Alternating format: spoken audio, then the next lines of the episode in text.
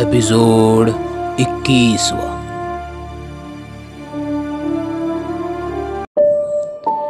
अभी तक आपने देखा कि अलादीन को पाताल लोक के स्वामी ने कैद कर लिया था। उसके साथ उसकी शहजादी भी थी। अब पाताल लोक का स्वामी अलादीन से कहने लगा, अलादीन साहब, अगर तुम मुझे भगवान मान लो तो मैं तुम्हें छोड़ दूँगा।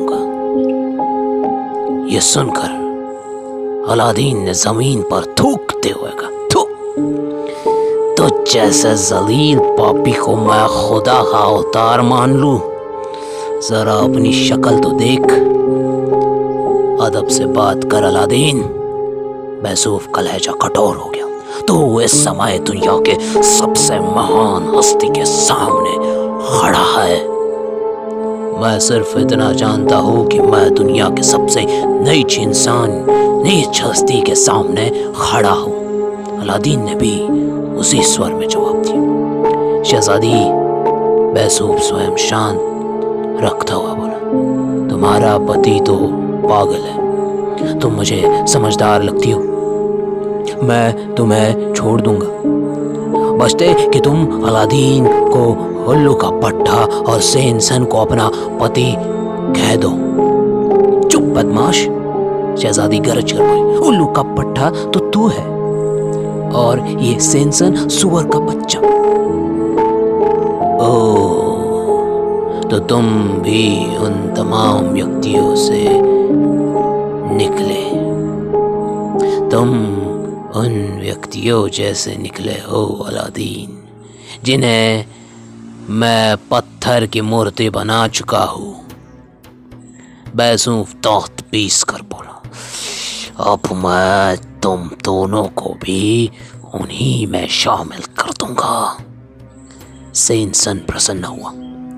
बैसूफ की आँखों में बंद करके एक मंत्र फूकने लगा।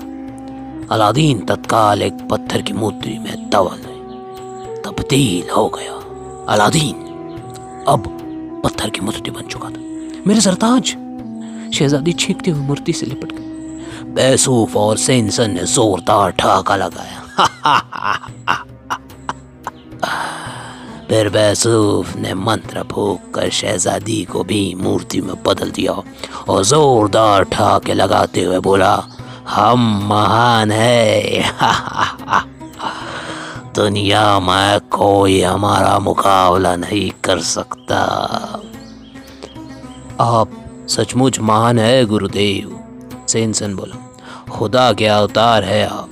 आपका कोई मुकाबला नहीं कर सकता। अरे, रहने दो। कहा गई। अचानक बैसूफ ने इधर उधर देखा।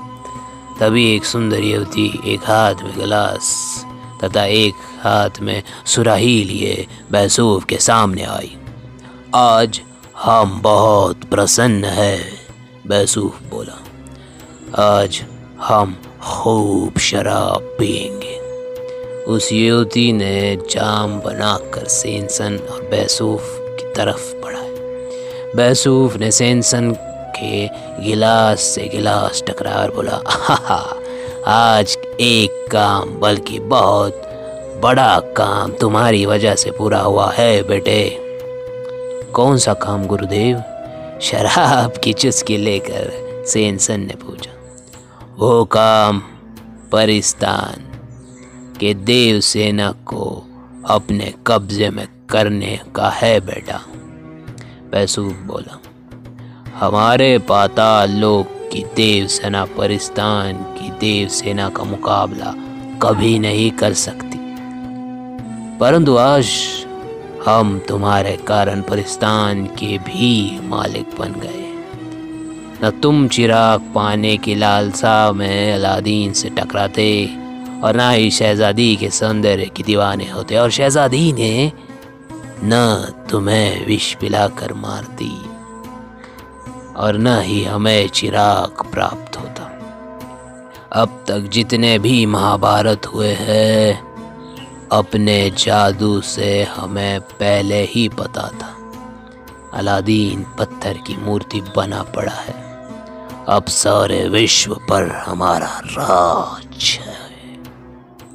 कह कहा लगाकर बैसूफ ने शराब का एक और जाम लिया और सेनसन से बोला हम तुमसे अति प्रसन्न है। मांगो, क्या मांगते हो? वो तुरंत तुम्हें मिलेगा। सेनसन ने लालचाई निगाहों से रहना को देखा। रेहाना के द्वितीय सौंदर्य से सेनसन को बेहद प्रभावित किया था। वो धीरे से बोला, गुरुदेव रिहाना से मेरी शादी करा दो। मैं रिहाना के साथ अपने गाँव में रहना चाहता हूँ। वह खूब ज़ोर से हंसने लगा। अवश्य पुत्र, अवश्य। हम तुम्हारी शादी रेहाना से आज ही करा देंगे। ये कहकर बैसूफ ने एक मंत्र फूका। तथा रेहाना के साथ हाथ सेंसन के हाथ में देते हुए रेहाना आज से तुम्हारी हो गई। जाओ, ऐश करो। सेंसन रेहाना को पाकर अति प्रसन्न हुआ। शाम होने लगी थी। सूर्य पश्चिम दिशा में डूबने की तैयारी में था। आकाश में लालिमा छाई हुई थी। सलीमा थके थके कदमों के साथ एक अनजान मंजिल की तरफ़ बढ़ती जा रही थी। उसके चेहरे पर वेदना एवं पश्चाताप के भाव थे। उसका शरीर दुर्बल हो गया था। कारण था रहमान का उसके साथ दगाबाजी करना।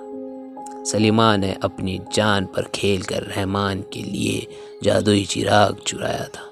रहमान ने उसे अपनी पत्नी तथा अफ़गानिस्तान की महारानी बनने का सपना दिखाकर उसके घर छोड़ गया। परंतु एक अरसा बीत गया। और एक अरसा बीत जाने के उपरांत भी वो नहीं आया। सलीमा को हर समय उसकी प्रतिष्ठा रहती थी। परंतु जब रहमान नहीं आया तो उसका दिल टूट गया। वो समय समझ गई कि रहमान ने उसे धोखा दिया है। वो पछतावा करने लगी थी। उसे पछतावा हुआ कि उसने रहमान को क्यों अनुमति दी? वो रहमान के बहकावे में आकर अपने मालिक के साथ क्यों दगाबाजी की? परंतु होनी तो हो चुकी थी। अब क्या किया जा सकता था? सलीमा का दिल टूट चुका था। वो अब जीना नहीं चाहती थी और मौत की तलाश में एक अनजान मंजिल की तरफ़ बढ़ती जा रही थी। वो जंगल में पहुँच चुकी थी। और नहीं जानती थी कि उसे कहाँ जाना है। बस चली जा रही थी। अचानक वो चौक कर रुक गए उसने सामने एक होंकार शेर खड़ा देखा। सलीमा के पल के फेंक गई और वो हाथ छोड़कर बोली, दूर क्यों खड़े हो? आओ आओ, मुझे खा लो खा लो मुझे, ताकि मेरे गम तो दूर हो जाए। शेर आगे बढ़ा और उसकी आशा के विपरीत उसका दामन दांतों से पकड़कर उसे एक तरफ़ खींच कर ले जाने लगा। आश्चर्यचकी सलीमा उसके साथ खींची चली जा रही थी। वो शेर एक इस हरकत का मतलब न समझ सका। शेर उसे तरह खींचता हुआ उसे एक गुफा के पास लेकर पहुँचा। सलीमा ये देखकर हैरान रह गई कि शहजादी का बेटा अशरफ उसे गुफा में लेटा हुआ अंगूठा चूसता देख रहा सलीमा की रुलाई फूट पड़ी। उसने तिड़ कर अशरफ को अपनी गोद में उठा लिया और फफखा कर रोने लगी। दोस्तों, ये था द अरेबियन नाइट्स का एपिसोड इक्कीसवा। अगला एपिसोड जल्दी हाजिर होगा। तक सुनते रहिए सब्सक्राइब कीजिए ट्यूनिंग कीजिए। Radio use dot the best story podcast thanks for listening